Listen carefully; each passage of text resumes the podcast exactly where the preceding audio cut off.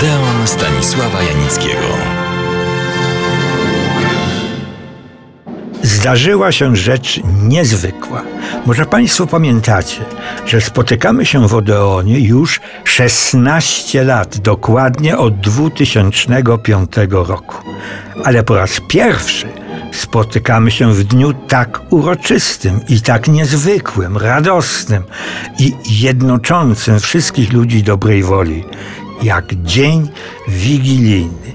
Nie ukrywam swego wzruszenia i cofam czas. Rodzice moi mieszkali na Śląsku, wtedy w Zabrzu, a ja pracowałem w Warszawie w tygodniku Film. W dzień wigilijny jechałem, no rzecz jasna, do rodziców własnym autem, to znaczy syreną 102. Dzień był słoneczny, aż za bardzo, a mróz siarczysty ale i z ręką można było przekraczać dozwolone prędkości i tak pod Częstochową drogówka mnie zatrzymała. Trudno. Taki los świątecznego pirata drogowego.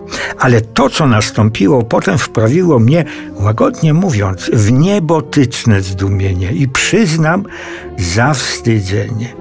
Otóż milicjant drogowy na służbie wygłosił z autentycznym zaangażowaniem pouczenie. Najpierw padło pytanie zadane z troską: Dlaczego pan się tak śpieszy?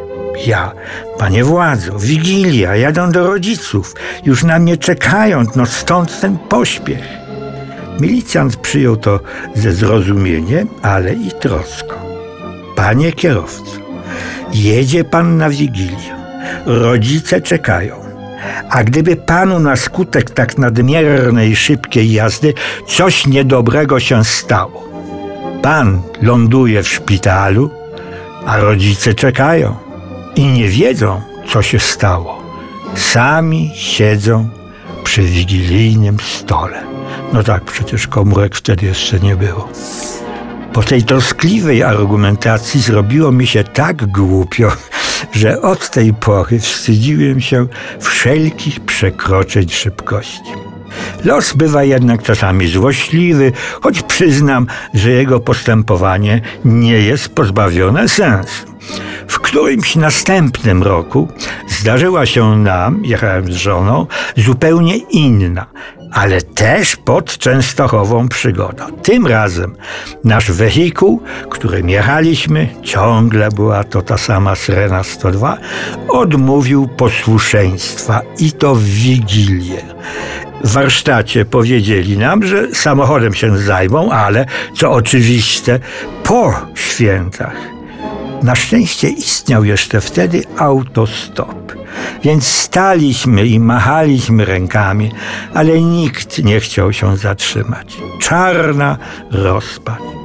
I nagle zatrzymuje się potężna cysterna, która, co wynikało z napisu, wiezie mleko. Uprzejmy, nad wyraz sympatyczny kierowca nas zabrał. Klasyczna w takim przypadku rozmowa. My do rodziców, na wigilię, a tą cysterną to pan skąd i dokąd w takim dniu? Pytałem ja. Z Olsztyna do Opola. I wiezie mleko przez całą Polskę? Ale Opolszczyzna to przecież przodująca ziemia rolnicza. Kazali, to jadę. To się nazywało przodującą planową gospodarką. Jak z tego wynika, Wigilie mają swoje bogate historie. Już na zakończenie wspomnę o jeszcze jednym zdarzeniu wigilijnym, kiedy to jadąc pociągiem z Warszawy do Zabrza, nasza ówczesna Lux Torpeda w koluszkach odmówiła posłuszeństwa. Wszyscy pasażerowie, a było ich w tym dniu sporo, musieli się udać do dworcowej poczekalni a była to wtedy budowla barakowa i nad wyraz prymitywna. Ale co było robić? Wszystkich pasażerów połączyła ta awaryjna sytuacja. Tłok był niemiłosierny, ale gdzieś tam jakoś się usadowiliśmy.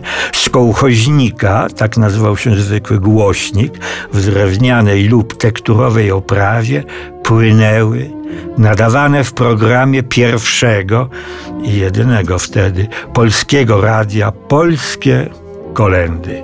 Bóg się rodzi, lulajże Jezuniu, triumfy Króla Niebieskiego. Potrawą wigilijną był bigos.